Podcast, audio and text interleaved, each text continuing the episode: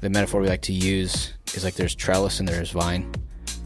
Like a vine without a trellis can only grow so big because it can get like 3 or 4 inches off the ground. But with the trellis, the vine can grow big and the vine can bear lots of fruit. But the trellis does serve the vine does not serve the trellis. And so increased giving, increased structure, increased programs are us building bigger trellises. But ultimately, the real thing is the vine.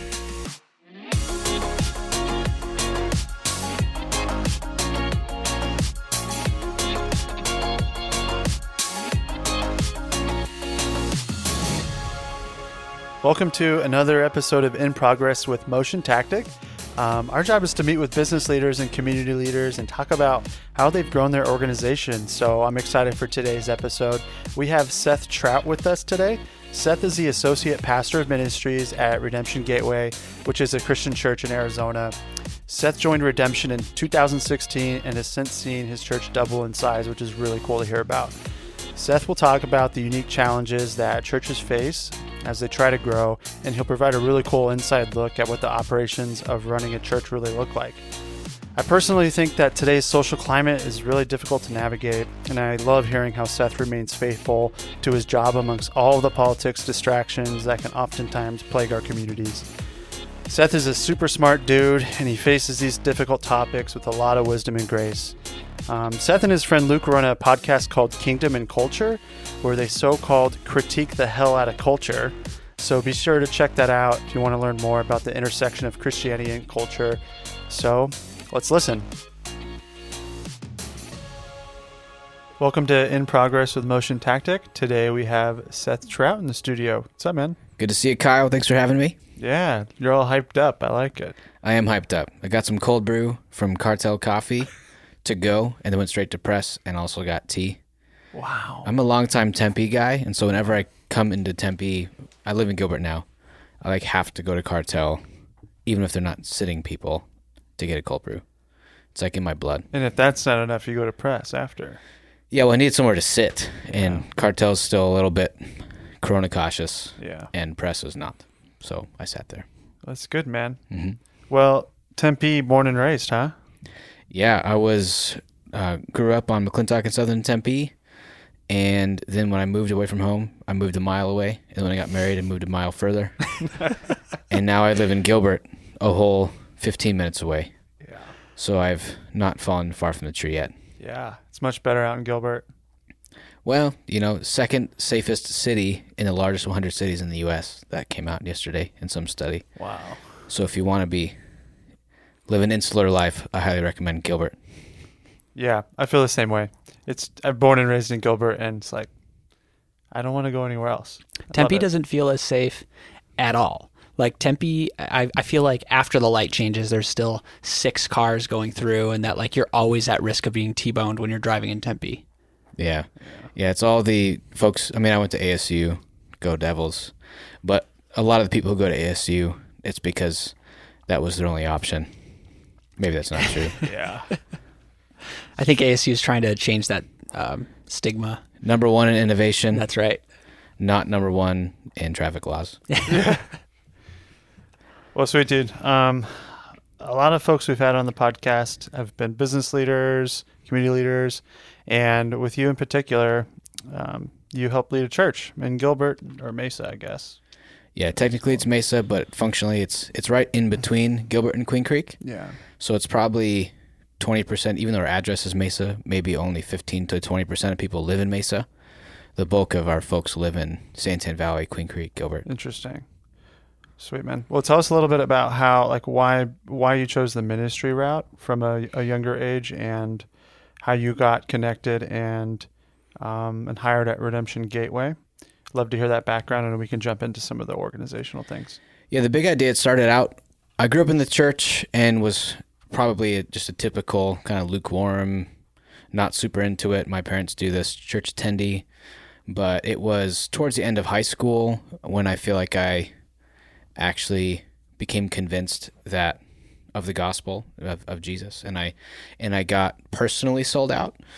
And I still didn't know what I wanted to do when I grew up, per se, but I started serving a ton in the church, serving local church, and I signed up to go to ASU, got a double major in philosophy and psychology, and I was serving the church leading music. So I was like a music guy. For the first 4 years, I was on staff at a church. So they hired me when I turned 18, and I was leading music for the different deals at Grace Community Church. And it was probably as I got further into my philosophy degree that I started reading a bunch about the background of the scriptures, how they apply, present-day sociology, how to bridge the gap between past cultures and present cultures, how to help people understand the Bible in a way that actually changes their life, and it's not just like a private make my funerals meaningful situation, but it's actually like it bleeds into the grind of daily existence. And to be frank, I started hearing a bunch of really, really bad preaching, and I never thought I was going to be like good at it, but I thought I could do better than that. And if that person's getting paid to do it, the quality supply must be low. I know the demand is high because there are people who want to know and understand the Bible. Yeah. But I just remember thinking, like, if those people are getting paid to do this, then holy smokes. And at that point, it wasn't just like a career choice. I was actually thinking, like, I want people to know this and believe it and be excited about it. And that boring, unhelpful preacher is not helping that. And so I started volunteering to preach in different contexts and studying and synthesizing and applying. And that started going pretty well. At Grace in particular in that season, which where I was, it was a bit of a vacuum of leadership development. And so I remember seeing Tyler Johnson at Cartel Coffee in Tempe and thinking like, hey, I know that guy, he leads a church. I respect him as a man. I've heard a couple of his sermons. And so I just walked up to my Cartel and was like, hey man, I work at Grace. I'm 22, working on my Master of Divinity at Phoenix Seminary. Could we get coffee sometime? And he's like, sure. And so he kind of gave me a lot of time, even when I wasn't necessarily working for him, I think because he believed in that raising up young leaders is important. Mm-hmm. And he also recognized that there were a lot of churches in the area that had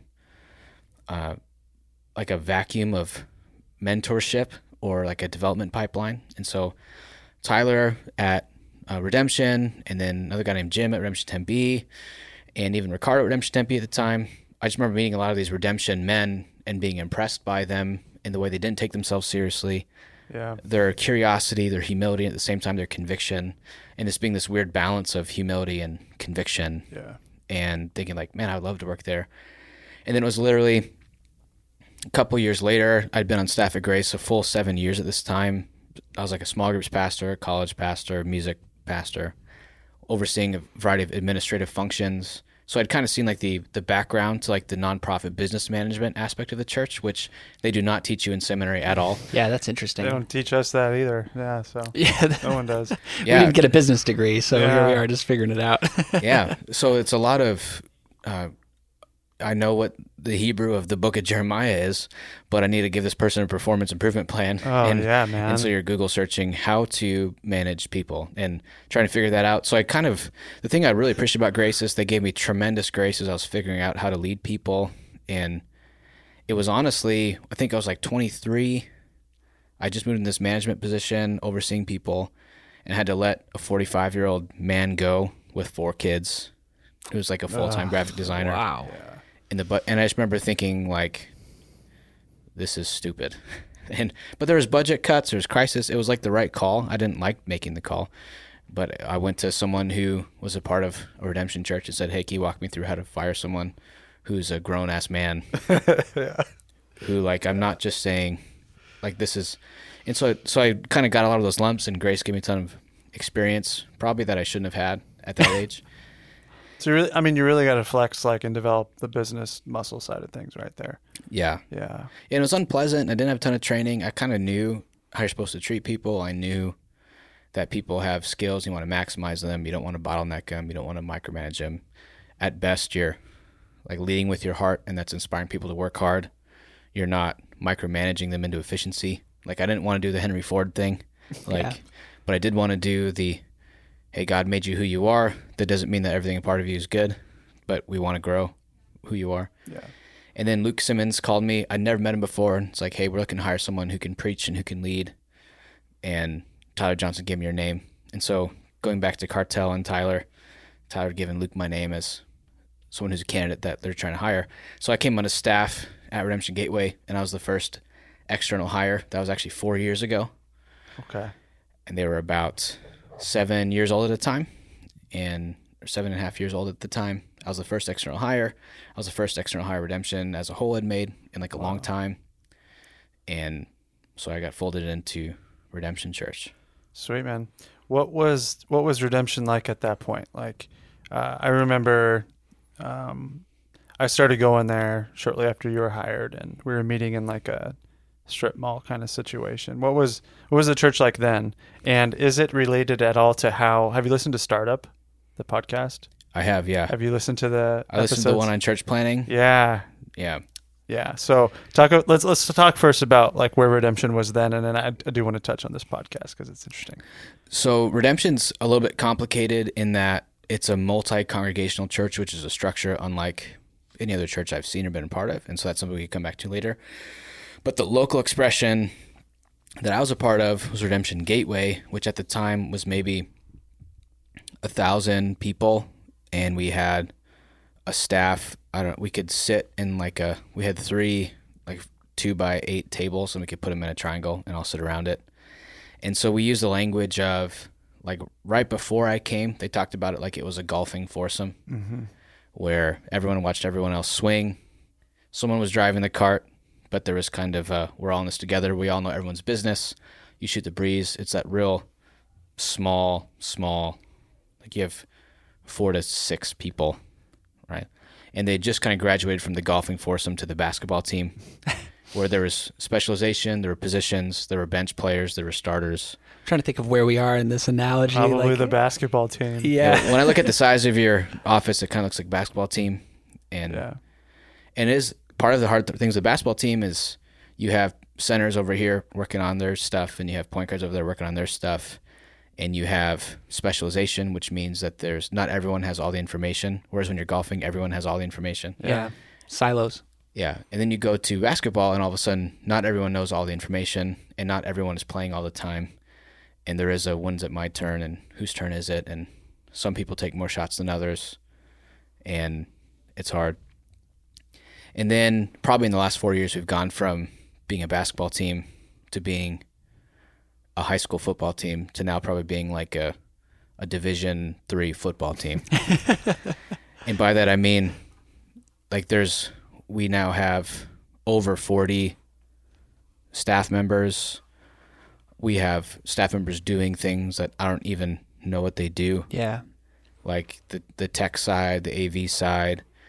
Our kids team by itself is 5 people. Our students team by itself is like 6 people. And so it's just impossible for me to actually know the details of what everyone's doing. Yeah. And it's impossible for them to know the details of what the leaders are doing. But there's a tremendous sense of loss because a lot of them were around the church as volunteers before they came on staff. And previously they knew everything, and now there's a lot they don't know. And so there's a grieving process that comes with scaling that people who used to know everything, now they don't know everything. Yeah. And that's frustrating. Absolutely. I'm resonating with so many of the things you're saying, not because we've gone to that scale, but like as you grow, like it's not really relevant for everyone to be a part of every conversation. And you start realizing that like everyone kind of has their role, and you need to kind of double down on that specialization, but battling the silos and the information, you know, keeping it flowing from person to person and department to department are really challenging things. Yeah, it makes the need to do culture work way more intentional. Yeah. Because when you have like 4 to 10 people, you don't need to think, how are we going to maintain culture? Because you're all in one room, you're all friends, yep. and you go to lunch, and you can all sit around 1 or 2 tables. But now we're having to think through, like culture is something that we have to really fight for, not something that we just get to have by virtue of being who we are. Right. Like generally, if you're a healthy person, you can keep your culture what you want it to be when you're under 12 people. Yeah. But once you get past that, especially once you're past 40, it's not something that we can take for granted. And so we have experienced these culture gaps where there's people who feel purposefully excluded, or people who feel like leaders are inaccessible. And to a degree, there is purposeful exclusion because you're in this meeting, you're not in this meeting. Yep.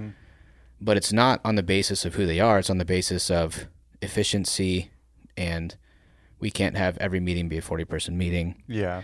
And so then there's all these gaps of communication And so we're on Slack, and it's who's on which channel, and then you end up having these channels that are just bloated, and so they're not working. And so then you end up sending tons of direct messages, and you're not posting it on the channel, and it's kind of defeating the whole purpose.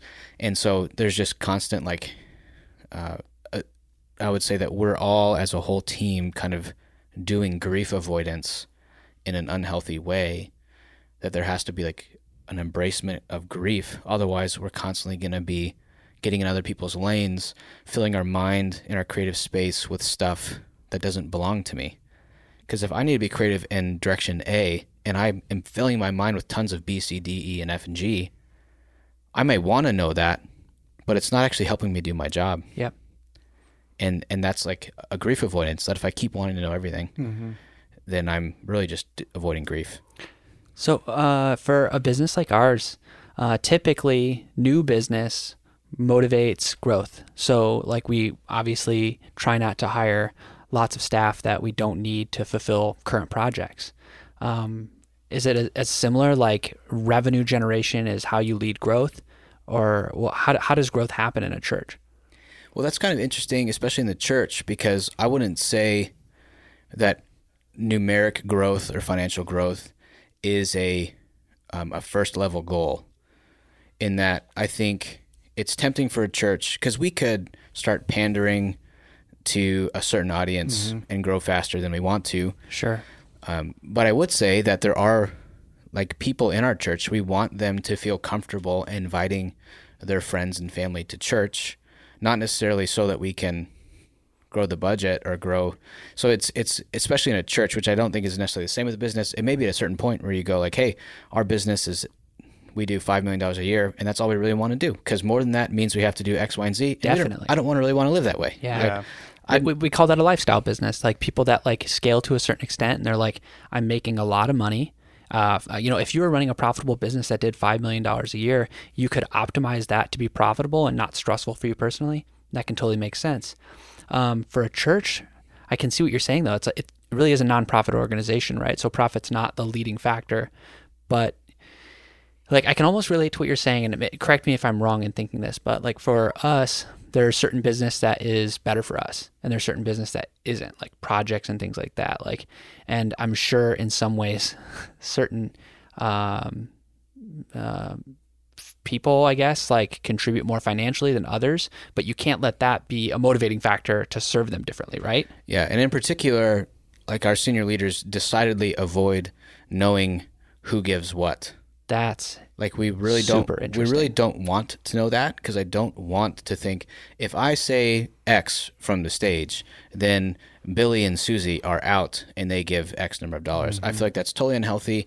Even James 2 talks about the sin of partiality and giving special treatment to big givers. And so like I don't know a list of our top 10 givers in order. I don't know that. And that's really on purpose, because we want to be able with a clear conscience to say what we think the scripture's saying and apply it to our cultural moment without it being like an anxious sales experience. And so there is a sense in which obviously if more people come to the church and more people tithe, more people give, then we can hire talented people to create more ministries.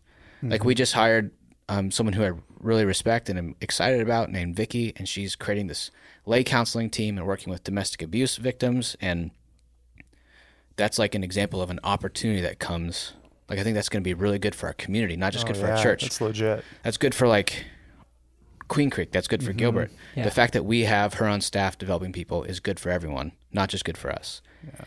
And so there is a sense in which increased giving leads to opportunities. Yeah, new programs. Yeah, new programs that really serve people, really happy. But it's, we don't want the tail to wag the dog. We really kind of want to love our people as effectively as we can, form them in Christ-likeness as effectively as they can.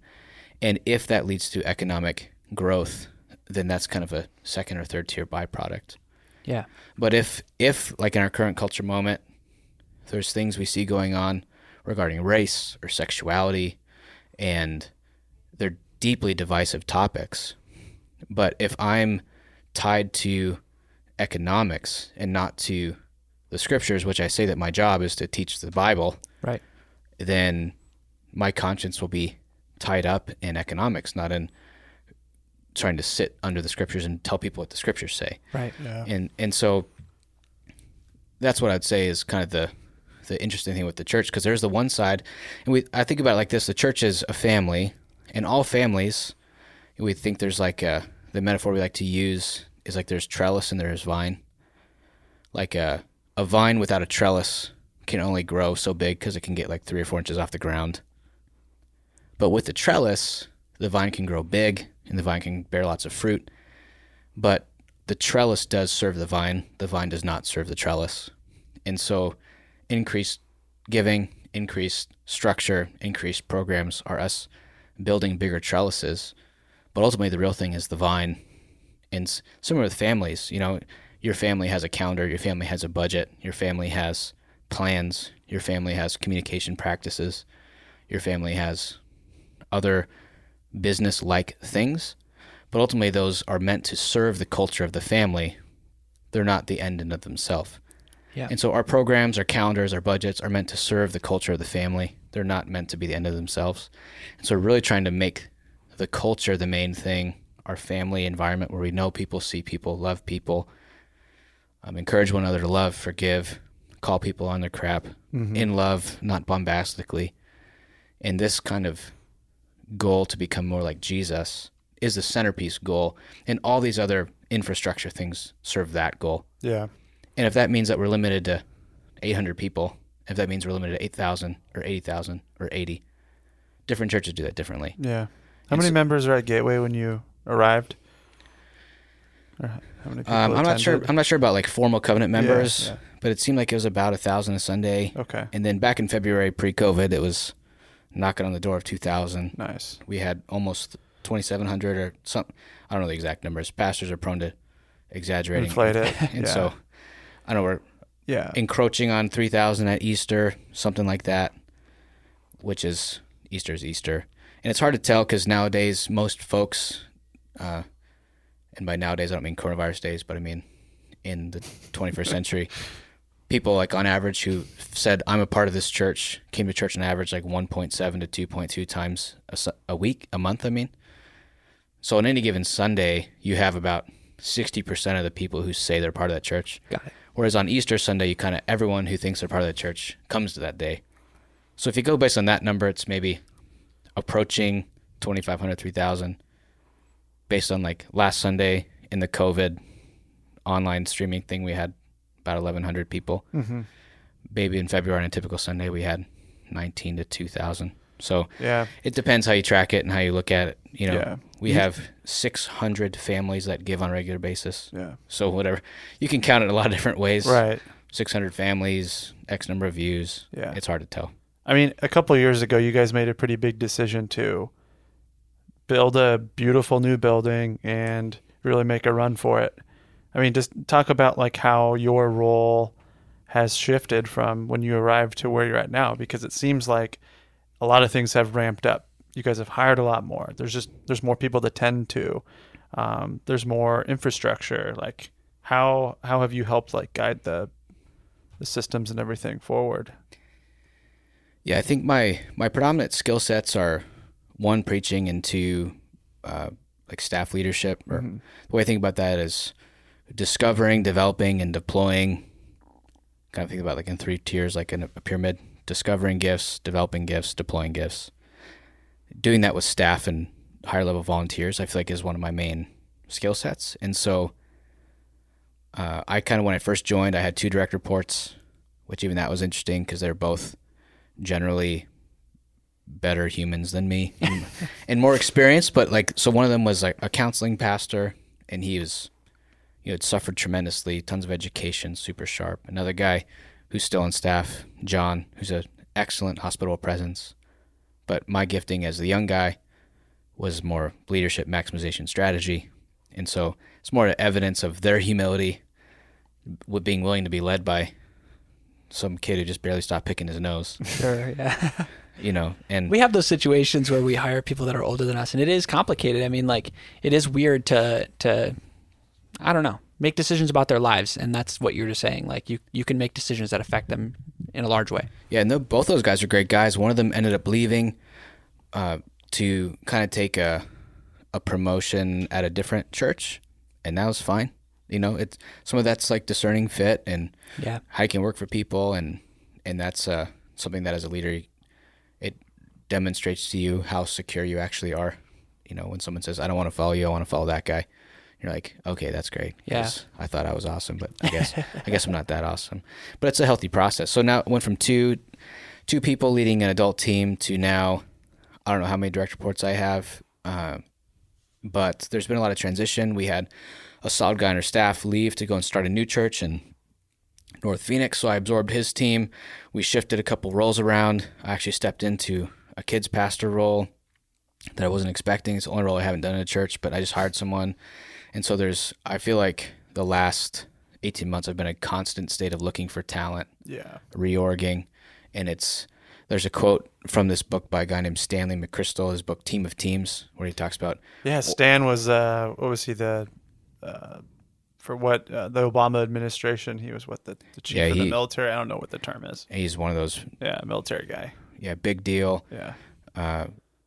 The whole idea in that book was that when you're facing a unified enemy, you can like have a front, but so much of like the wars in the Middle East, especially with ISIS, you're fighting against teams. So you have to decentralize, push decision making down to the local level, and there's a real decentralized vision for authority that you have to do to succeed as a military, because if you're constantly running things up the food chain, it's too late.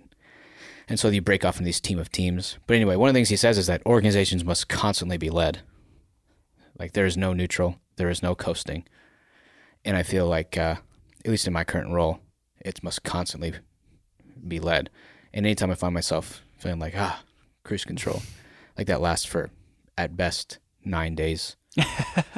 Yeah. I mean, it's like back on the horse, got to keep driving. And part of it's that culture work. Like I got to keep fighting for the culture. I got to keep getting lunch with people, knowing people, loving people, not because that's a means, because that's like the goal of the church. It's not just like, I got to do this, otherwise it's not a means, but it's like, this is the real work of the church. Yeah. And if we can't do it at scale, then we don't want to do it. Do you burn out from that? Depends what you mean by burnout. If you mean like, if there's days I wake up and like, I don't want to go work today. No.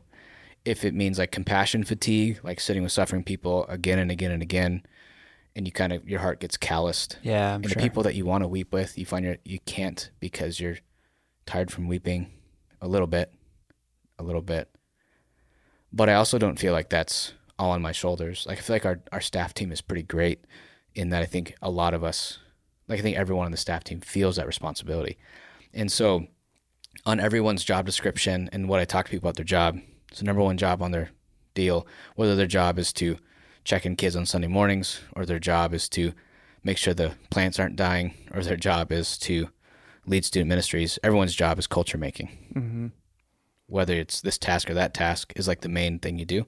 We're all building the culture. And so that's kind of nice. It's not just me constantly pursuing people, but it goes multi-direction. And so I feel like it's all of our responsibility. And even though like Luke, who's my boss, obviously bears the predominant responsibility because he's in charge, there's like not a sense in which, oh, that's Luke's problem. So there is a all hands on deck aspect to that. Yeah. Well, so what's it been like this year leading a church in 2020 that has been different from previous years?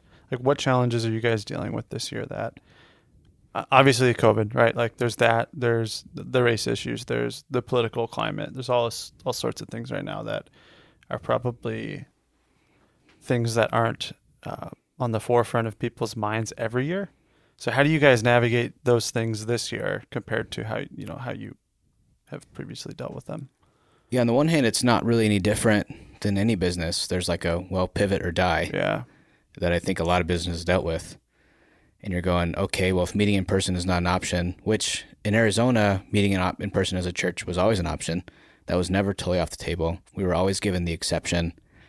But there is like a love your neighbor aspect to risk management that we felt responsible to, especially those first couple of months. But that whole idea of, I was joking, our architect came by the other day. We just built this nice $10.5 million building that's just beautiful space. And he came by and I said, look at this terrible video studio you created. because we literally spent a bunch of money on podcast gear, video equipment, lots of tons and tons of video production stuff. And you're like, I'm sitting in this beautiful church building and it's just a bad video studio. And so we're joking for a while that we're just bad televangelists. Oh my gosh. As a church, because that's kind of what you had to become. And so there's that goal of, I want to keep our current people connected. And also, this is a disorienting pandemic. I saw a headline the other day that was like, 2020 is 1918 plus 1964 plus, what was the other big one? The big, so it's a pandemic, recession. When did the stock market crash? Was that 1918? Oh, you're talking about the Great Depression? Recession. The Great Depression. Yeah. Depression? I think that's the 30s. Yeah, so it's like 1918 plus 1930-something plus 1964. You have Spanish flu, global pandemic, 1918. You have the Great Depression, 1930s. You have the Civil Rights Act, 1960s. And so you have like three of the most traumatic eras in world history combining to happen in 2020. Yeah, it is wild how these very separate issues all happened at once. And so ordinarily when people feel disoriented, they're going, how can I go be oriented? And that's like a gigantic time. Like churches in New York City grew tremendously after 9/11 because there's both on the one hand, why would God allow this? On the other hand, I kind of believe he's there, even if I'm mad at him. The fact that I'm angry at him for allowing this kind of makes me feel like... Validates his existence. Yeah, it kind of validates his existence. And so people go to church looking for answers. And in this situation, people could not go to church looking for answers. They had to go to our website and watch our bad videos. And I don't mean bad videos. I think our video team does a great job. But I mean bad in that nobody signed up to be a video person. Yeah. And it wasn't until like a month and a half ago that we actually hired a video person. But it was everyone else kind of pivoting. Like Jeremy, who's our AV guy, is tremendously gifted. And he's good at videos. But running an entire church, all of a sudden, like our AV guy became the most important person at our time. Yeah, realizing how certain careers in every global recession or certain business types or something become so in demand while the rest of the world isn't doing well. And that makes so much sense. At that position, he was probably getting calls in multiple directions like, hey, everyone needs video services right now. Yeah. That's wild. That is. Yeah, so the nice thing, we saved a lot of money on kids' snacks, saved a lot of money on air conditioning. And so we could buy some nice equipment. And he did a great job, and we added some people to his team. But that management was hard, especially because a lot of people who, like, what we hired him for was being good culture makers, being good in the room, being good at walking the halls, learning names. All of a sudden, like, they're on Zoom calls all day. And so their, like, presence in a room, culture-making skill, which is what makes them awesome, all of a sudden, like, the best thing about most of our staff was kind of taken off the table. And it became about content generation. And again, like I talked about, content's not bad, but it's the culture of the church. That's the heart. Yeah. It's not the content. Content serves culture. Trellis serves vine. And so it was really frustrating. I remember going and telling my wife, like in May, like I remember when I used to like my church, like 3 months ago, because I signed up because I love being in the space with the people. I feel like Christianity is a very fleshly religion. And I don't mean that negatively, but I mean, like, the whole point of Christianity is like Jesus came in the flesh. You take communion in the flesh, you gather together, family metaphor. Like, there's all this actually being present. It's not like the Gnostics, who were a first century heretical group, thought that like Christianity was about secret knowledge that helps you escape the gross earth. But it's like the opposite of the biblical story where Jesus comes to earth, he takes on flesh, he suffers, he dies, he rises, all in the body. And so this really embodied deal, when you see that taken away, like we saw suicidal ideation, suicide attempts skyrocket in our middle school and high school group. And it was basically, even before the rest of the church gathered, we decided that not gathering for that group of people was a greater risk than gathering. Wow. And so they came back before our Sunday. So we kind of talked about saving the risk for students, and then we canceled everything besides students and Sundays. We're talking about saving the risk for students and Sundays. Part of it's trying to teach our people to do real risk economics. You know, how do you save your risk? How do you spend your risk? And trying to help people see that the church is a essential service, not a non-essential service, which even that distinction is annoying to me in our cultural moment, that my sister's been a bartender and has worked every day, essential service, which I'm happy for her, but I think bartending as essential service demonstrates that term means nothing. Yeah. Yeah, so, I mean, you guys, You're not like a standalone church, though. I mean, you guys belong to a greater congregation of churches, right? Mm-hmm. Can you describe that model? Basically, it's a very unique business model or operational model that you were telling us before really doesn't exist anywhere else. Yeah, it's part of what I love about Redemption is there is, even though, so like the annual budget's like, I don't know, $12 million with like 150 staff members, 10 local congregations. And that's different than other multi-site churches because a lot of multi-site churches, there's like a mother campus, and then they, by means of video, pump out the preaching to the other campuses. Satellite campus? Yes, their satellite model. And so a lot of those, their franchise models are copy and paste. And so that would be more like church as brand name. But Redemption, we really try to talk about Redemption Church as a family name, not as a brand name. And so our different 10 congregations, there's local preachers and there's local elders over every congregation.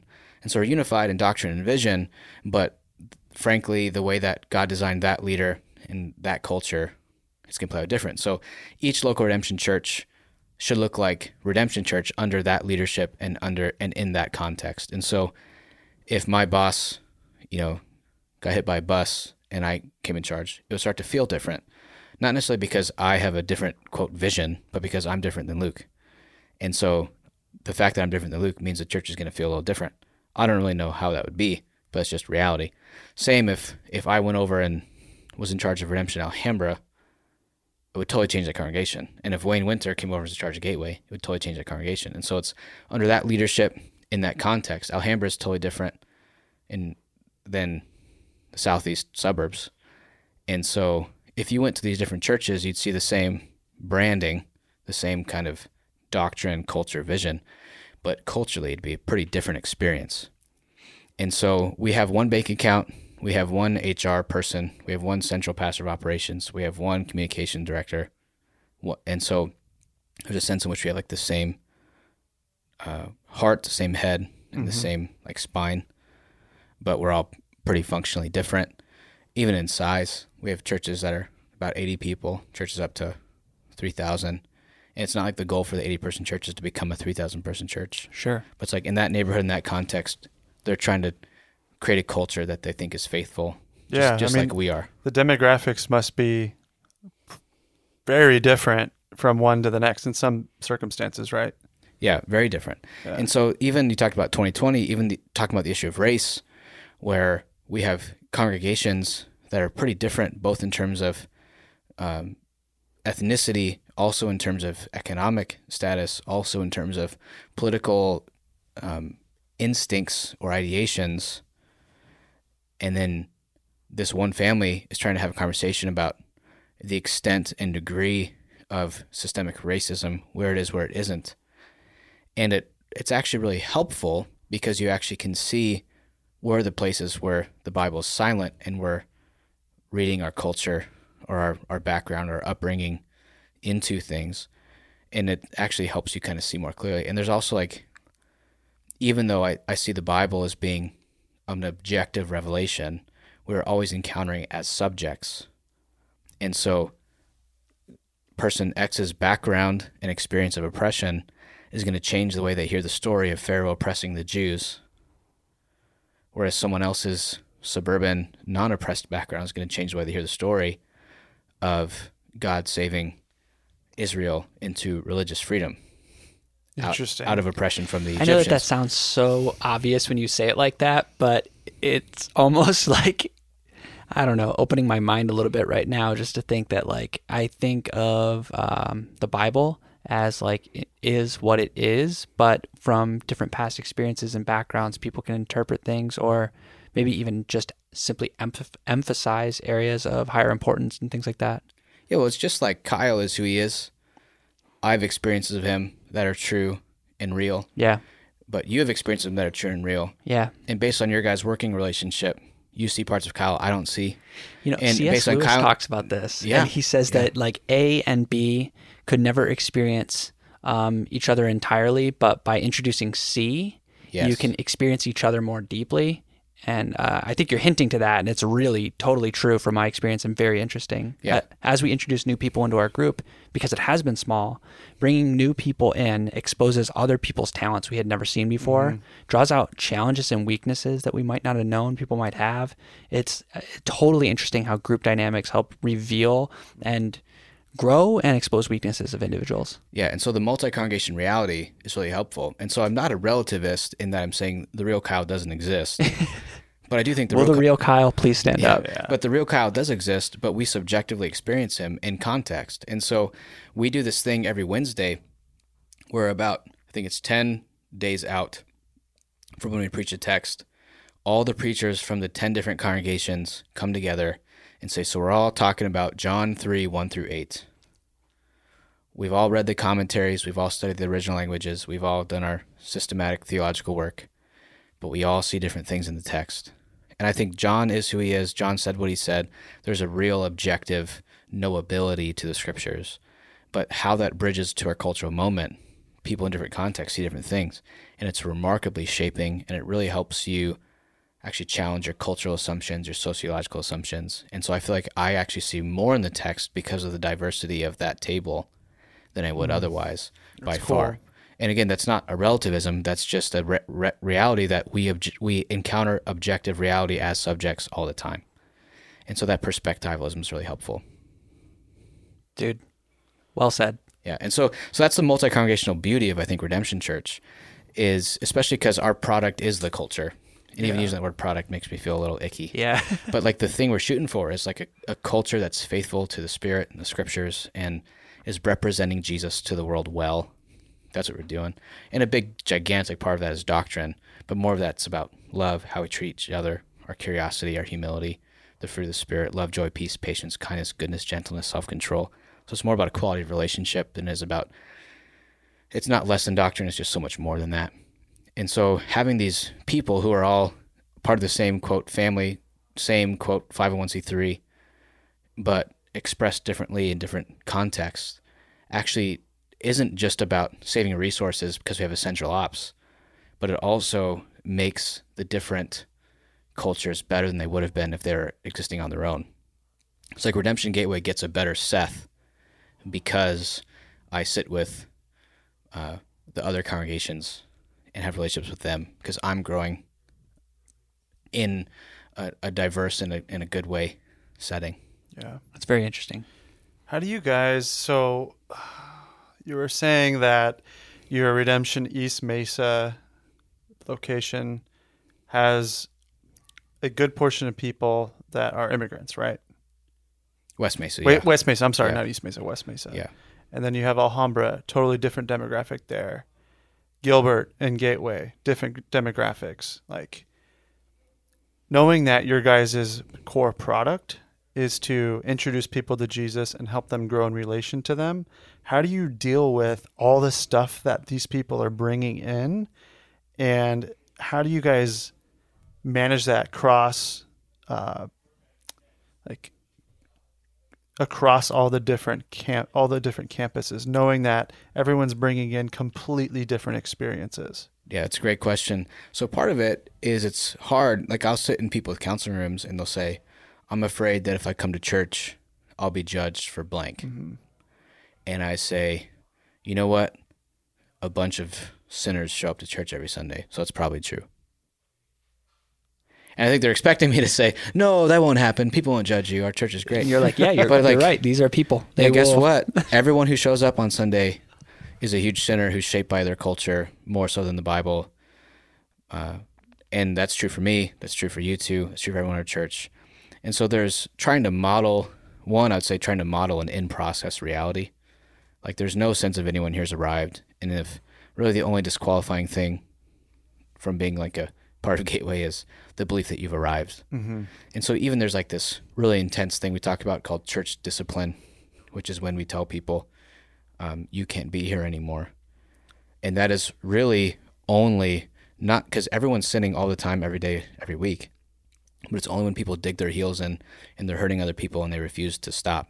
Yeah. Not like I'm trying and I can't, but like a meh, there's like a hard hardness. So it's really like casting a vision for being in progress, trying to model that as leaders, I think is important. That's one.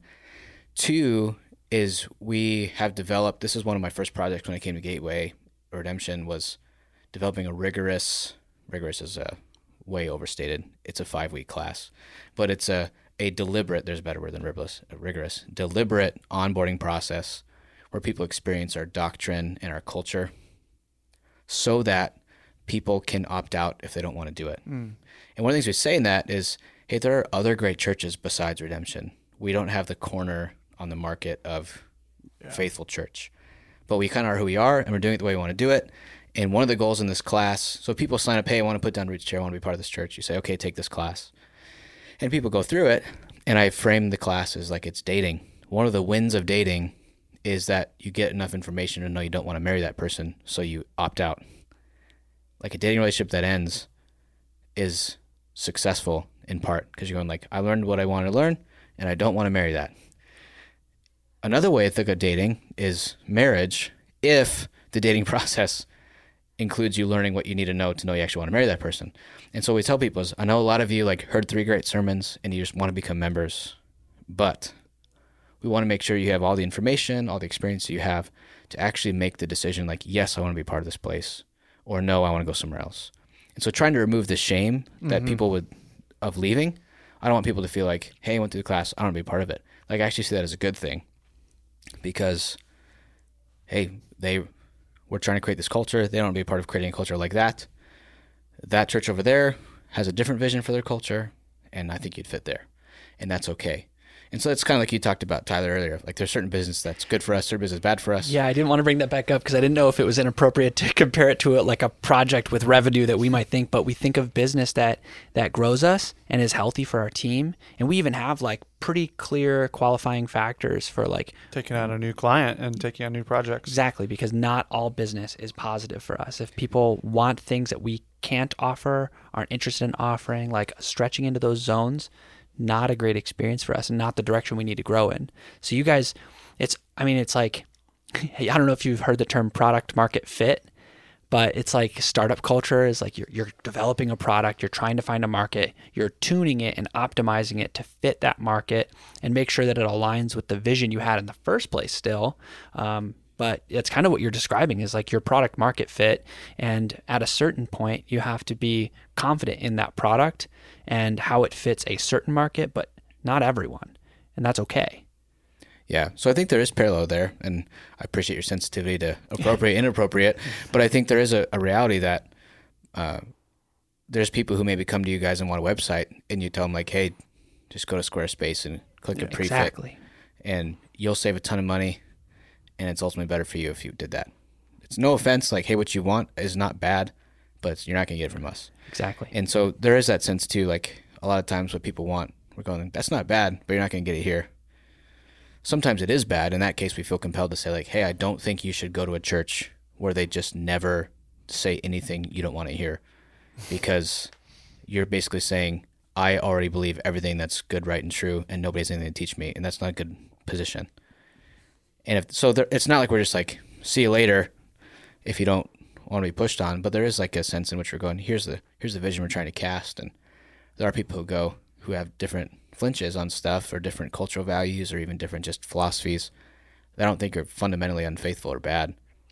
But I think as we kind of clarify who we are, who our elders are, who our pastors are, who our ministry team is, you get a little more secure in who you are and who you're not. And that actually helps you not feel threatened when people opt out. Yeah. How much feedback and insight do you have through the participants' thought process when they're going through this, or are they just kind of weeding themselves out without conversations about these things? Yeah, sometimes, like, so once people have said, I want to be a member here, and they jump into this process, they're usually pretty communicative. And so there's always like a given percent of attrition that's just like so-and-so vanished or their job relocates them against their will. You never hear from them again. And then they send you a message 7 months later. Oops, sorry about that. I got moved to Prescott or something. But a lot of times, especially if folks are coming, I would say experienced Christians who really kind of know where they dot the I's and cross the T's doctrinally. They'll have a lot of particular questions. A lot of Christians who have been in big churches before will ask a lot of questions about where the money goes, who oversees that, what the laity versus staff oversight process is. And so people are pretty communicative, and it's helpful. For newer Christians or people who don't have tremendous amounts of church experience, they tend to just be like, this place helped me grow in my faith. I'm in. I like you guys. Lead me. Not like in like a dumb blind sheep sense, but they've unfortunately, the more experience people have in the church, the better consumers of church they become. And there's like a critic lens that goes on. Because once you've listened to 5,000 sermons, You're a savvy shopper. You're a savvy shopper. Yeah, I mean, like if you're entering into any complex buying decision, you have all the factors that you need to first educate yourself on to know what they are, and then weigh the pros and cons of each factor. I mean, it's like, I mean, I'm sorry, I'm dehumanizing the human elements of this by comparing it so much to a purchasing process, but in a lot of ways it kind of is. That someone who has purchased 3 or 4 homes is going to have a lot more detailed questions than the first-time home buyer. Yeah. Or someone who's given to organizations in the past and then seen the money not spent well is probably going to really care about, like, as a nonprofit, not just solely as a church, but like, how do you guys organizationally deploy this and do it in some way that is efficient enough for it to be useful. Yeah. Or similarly, to use a more relational example, but I think that totally applies.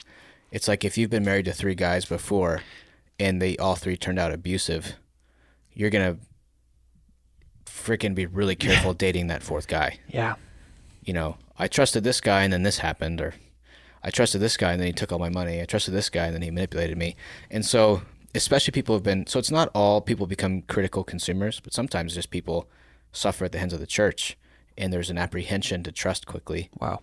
And so it's relational, not necessarily just consumptive. But yeah, it's like the more experience you have doing something, the more experience you have to do something. Yeah.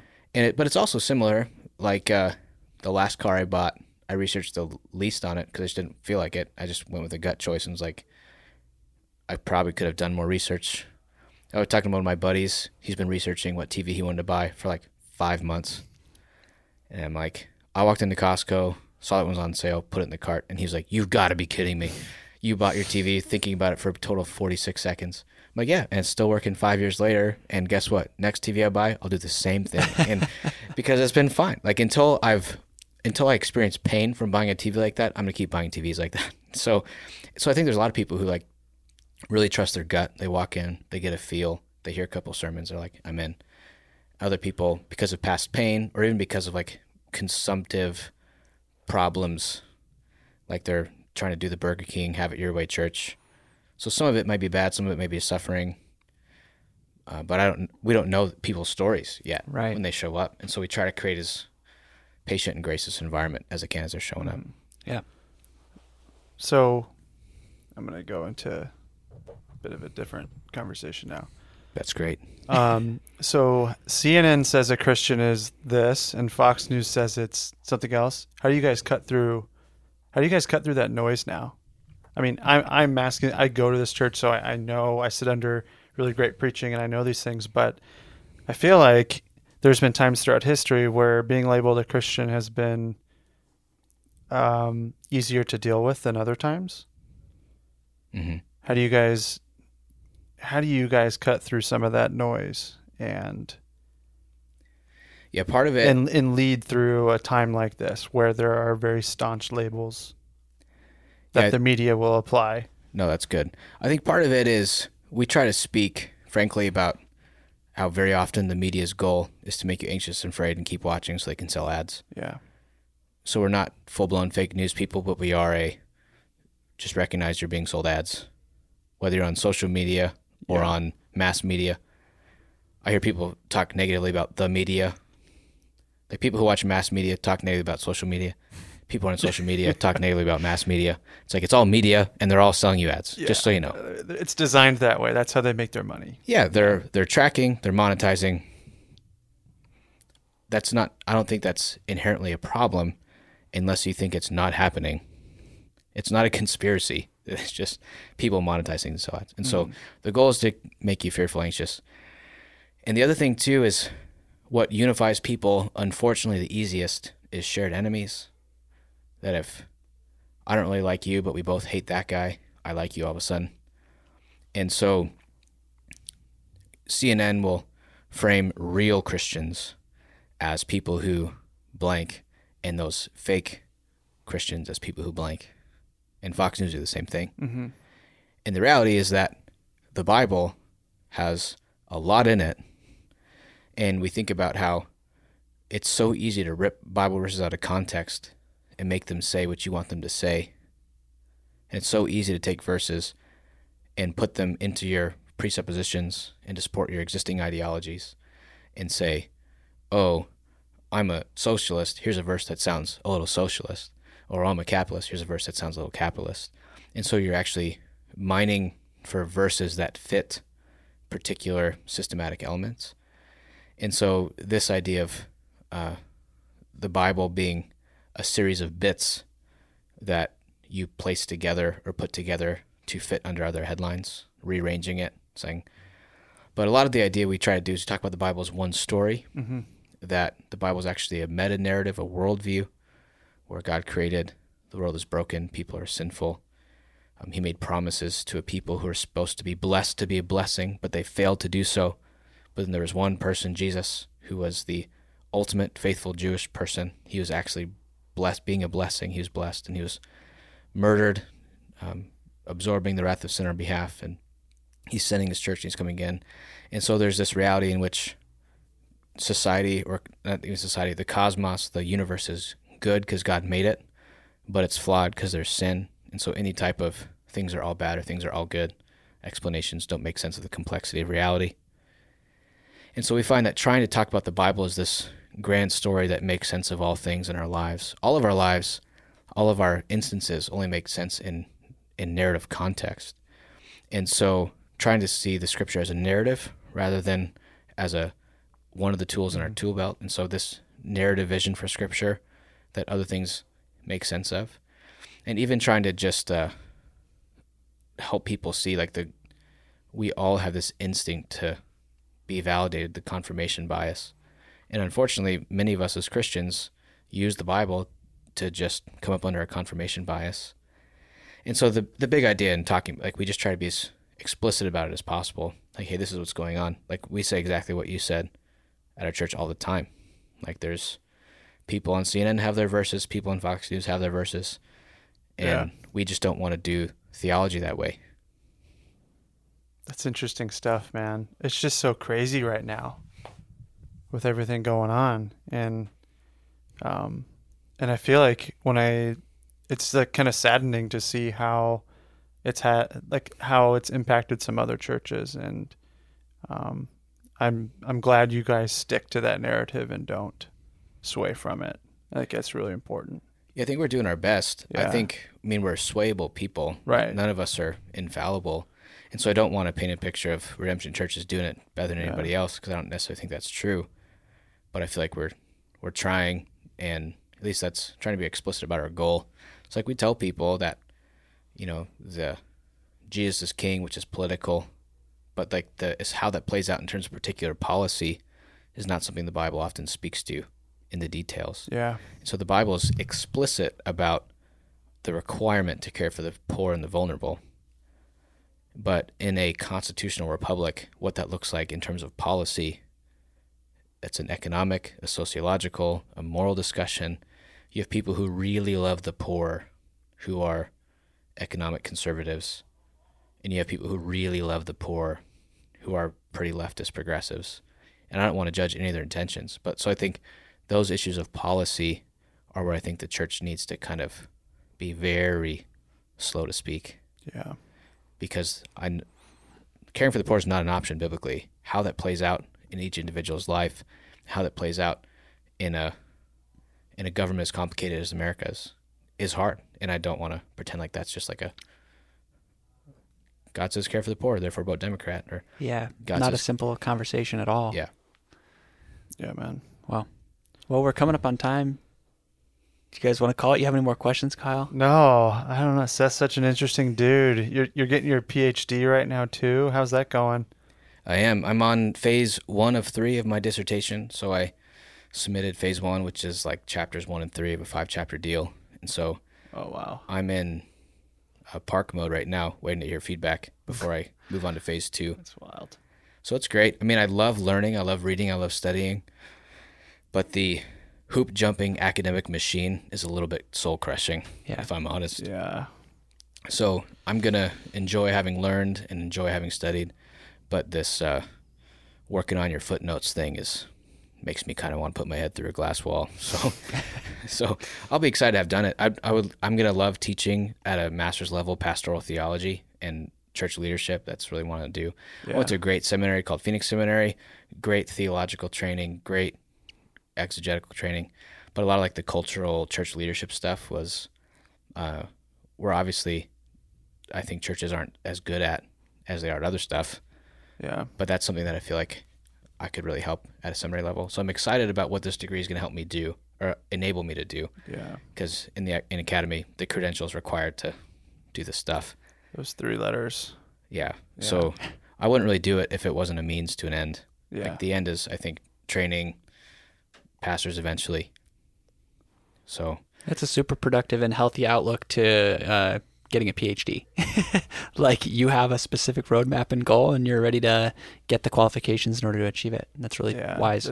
You're not purchasing one from GCU or anything like that. Yeah. No, but it's tempting. So yeah. And I think GCU makes you work for it. There are other places that you really can purchase it. I know U of A. Yeah, U of A. They hand out degrees like natty lights down there. You know. So did you go to U of A? No, I never graduated. Oh. I did a couple of semesters in community college, and as you're describing, like a love for learning, but not a love for the system that learning kind of exists in, and totally didn't fit the system. And then once I came to some peace with that decision, started digging in areas that I really wanted to learn, realized that was entrepreneurship, but as a means to that end was website design and development. And it's helped us build what we have.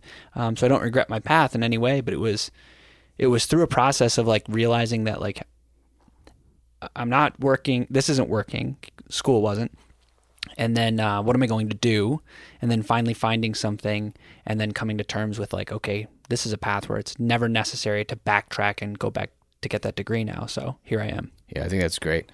I think that the 4-year degree as norm, something that's going to fade away pretty seriously in the next 30 years. We'll see. Especially as administrative budgets balloon and so many folks like you realize that I don't need this to be an entrepreneur. And as more and more boot camp type stuff becomes normed, I think that's going to be good for society because people are going to graduate with the skills they need. And instead of having $120K in student loan debt, they'll have a $6K student loan debt. And I think that'll be ultimately good for everybody. I agree. Yeah. But I also value education so much that I'm contributing to my daughter's, education fund so that it's an option. That's where I really stand is like giving people that option to pursue education, whether it's through the formal systems or through their independent learning. That's what I'm really encouraging. Yeah. That's great. I'm going to give my son the option of joining the military and getting the GI Bill. So that's his option. Well, rock and roll, man. Thank you for joining us. Yeah. Can you take a second and plug your podcast and talk about that? Yeah, my buddy Luke and I just started a podcast called Kingdom and Culture. We have 2 episodes so far. Maybe by the time this airs, we'll have 3. We do 2 a month. And you'll have 4 or 5 by then. Yeah, it's a 3-week delay typically. Oh, great. Well, maybe 4 then, But our big idea is we're critiquing the hell out of culture. And so there's obviously heavenly as adjective, but there's hellish as adjective. And so humans are culture makers, and they make heavenly aspects of culture and they make hellish. And so we're going to critique the hell out of culture, which is a tagline I'm way too proud of, but I'm excited about it. Yeah, you definitely made that one up. Yeah. Thanks for doing this, man. Yeah, thanks for having me. This is great.